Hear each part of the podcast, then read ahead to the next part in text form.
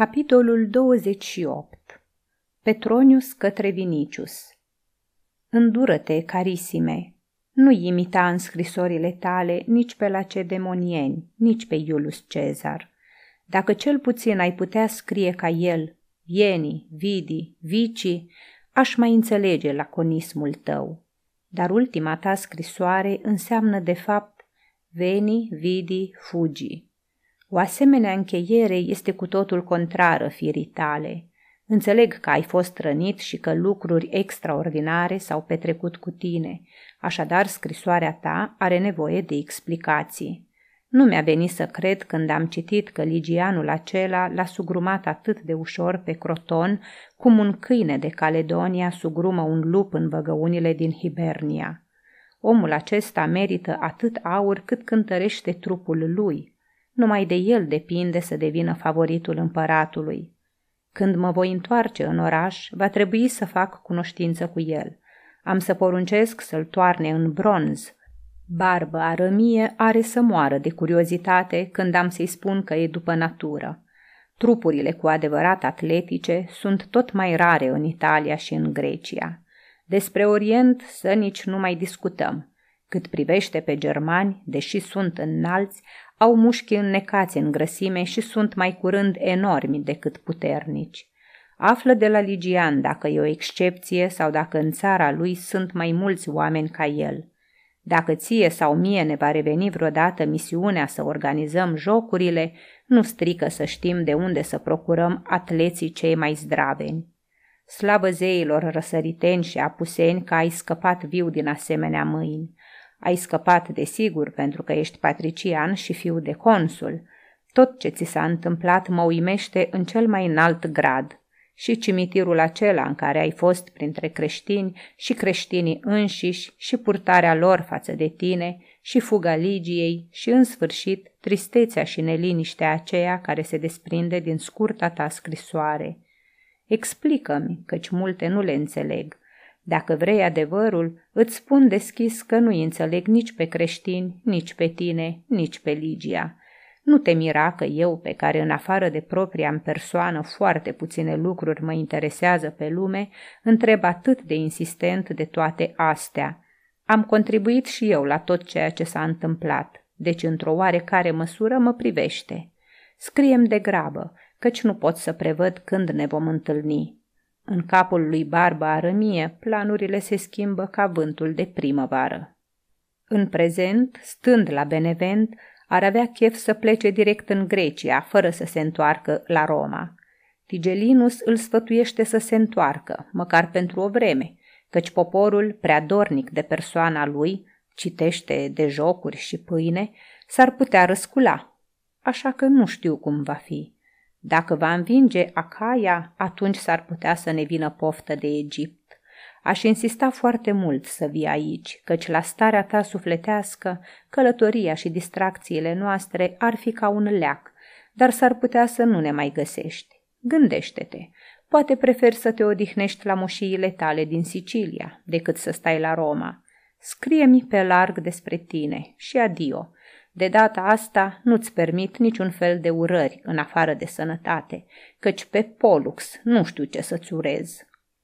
Primind scrisoarea, Vinicius nu simți la început nicio dorință să răspundă. Era convins că nu merită. Oricare ar fi fost răspunsul, n-ar fi ajutat nimănui la nimic, n-ar fi lămurit nimic, n-ar fi dezlegat nimic.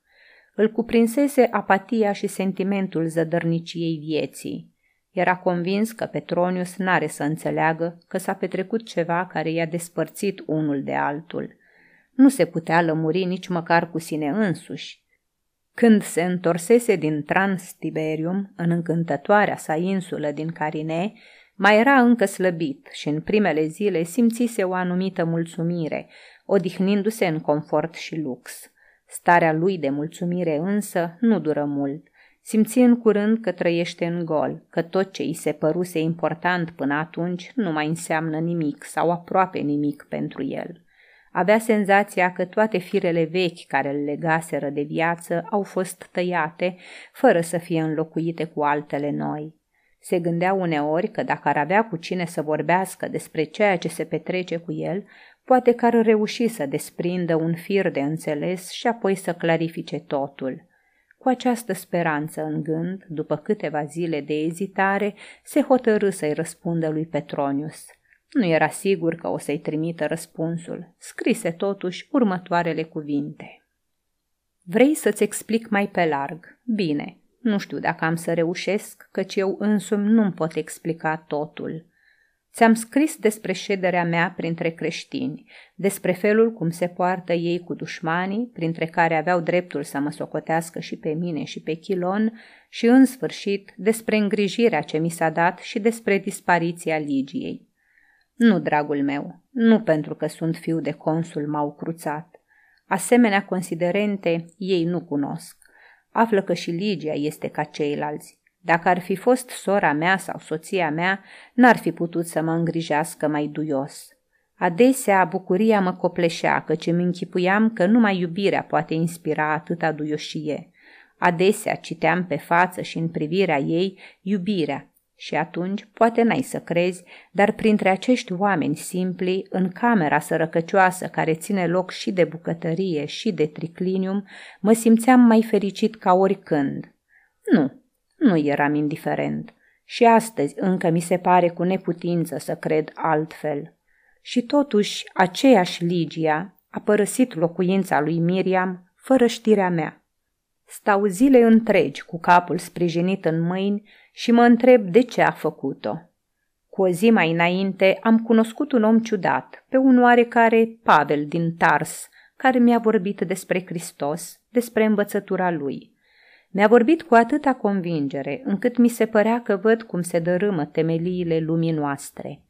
Același om m-a vizitat după fuga ei și mi-a spus Când Dumnezeu va deschide ochii tăi la lumină și va lua negura de pe ei, așa cum a luat-o de pe ai mei, atunci ai să înțelegi că a procedat just, atunci poate ai să o găsești. Și iată, îmi frământ mintea căutând un înțeles acestor cuvinte – Parcă le-aș fi auzit din gura Pitiei din Delphi. Alături de mine ar fi trebuit să împartă o viață considerată de creștin infamă. Ai să spui că, de vreme ce a putut să renunțe la mine, n-ar fi trebuit să fugă. Dar dacă mă iubește și ea, ar însemna că a fugit de dragoste. Numai când mă gândesc la asta și îmi vine să trimit sclavi în toate fundăturile Romei, poruncindu-le să strige prin case. Întoarce-te, Ligia. Atunci însă nu mai înțeleg de ce a fugit. Doar nu i-aș fi interzis să creadă în Hristos. Eu însumi i-aș fi ridicat un altar în atrium. Iată ce am constatat. Nu știu cum fac creștinii ca să-și trăiască ideile, dar știu în schimb că acolo unde începe învățătura lor, acolo se termină puterea romană, se termină Roma, se termină diferența dintre învins și învingător, dintre bogat și sărac, dintre stăpân și sclav. Se termină cu onorurile, cu cezarul și cu rânduiala lumii. Pe toate le înlocuiește Hristos și legea milei, contrară firii omenești și simțirilor noastre romane. Ți-am scris că a plecat în taină, dar plecând mi-a lăsat o cruce pe care a legat-o singură din crăcuțe de merișor. Trezindu-mă, am găsit-o lângă pat. O am acum în lararium și nu înțeleg nici eu de ce mă apropii de ea cu senzația că ar conține ceva divin, adică cu stimă și teamă. Țin la ea pentru că e legată de mâinile Ligiei, dar o urăsc pentru că ne-a despărțit. Uneori mi se pare că la mijloc e o vrajă, că magul acela, Petru, deși susține că e un simplu pescar, este mai mare chiar decât Apolonius și toți care au fost înaintea lui, că el i-a fermecat pe toți, pe Ligia, pe Pomponia și pe mine însumi. Trăiesc cu speranța că poate am să o zăresc și uneori sunt convins că am să o întâlnesc. Ce se va alege de mine peste un an sau doi, nu știu. Nici să bănui nu pot. Din Roma n-am să plec. N-aș putea suporta societatea curtenilor. Și în afară de asta, unica mângâiere în tristețea și neliniștea mea este gândul că sunt aproape de Ligia. Că prin Glaucus, medicul care mi-a promis să mă viziteze, sau prin Pavel din Tars, poate am să aflu din când în când câte ceva despre ea. Nu, n-aș părăsi Roma nici dacă mi-ați oferi guvernarea Egiptului. Află de asemenea că am poruncit sculptorului să facă o piatră de mormânt pentru Gulo, pe care l-am omorât într-un moment de furie. Prea târziu mi-am adus aminte că el m-a purtat în brațe și că a fost primul care m-a învățat cum se pune săgeata în arc. Nu știu de ce s-a trezit în mine amintirea lui însoțită de regrete și remușcare. Dacă are să te mire ce ți-am scris, am să-ți răspund că nici pe mine nu mă miră mai puțin, dar ți-am scris purul adevăr. Adio.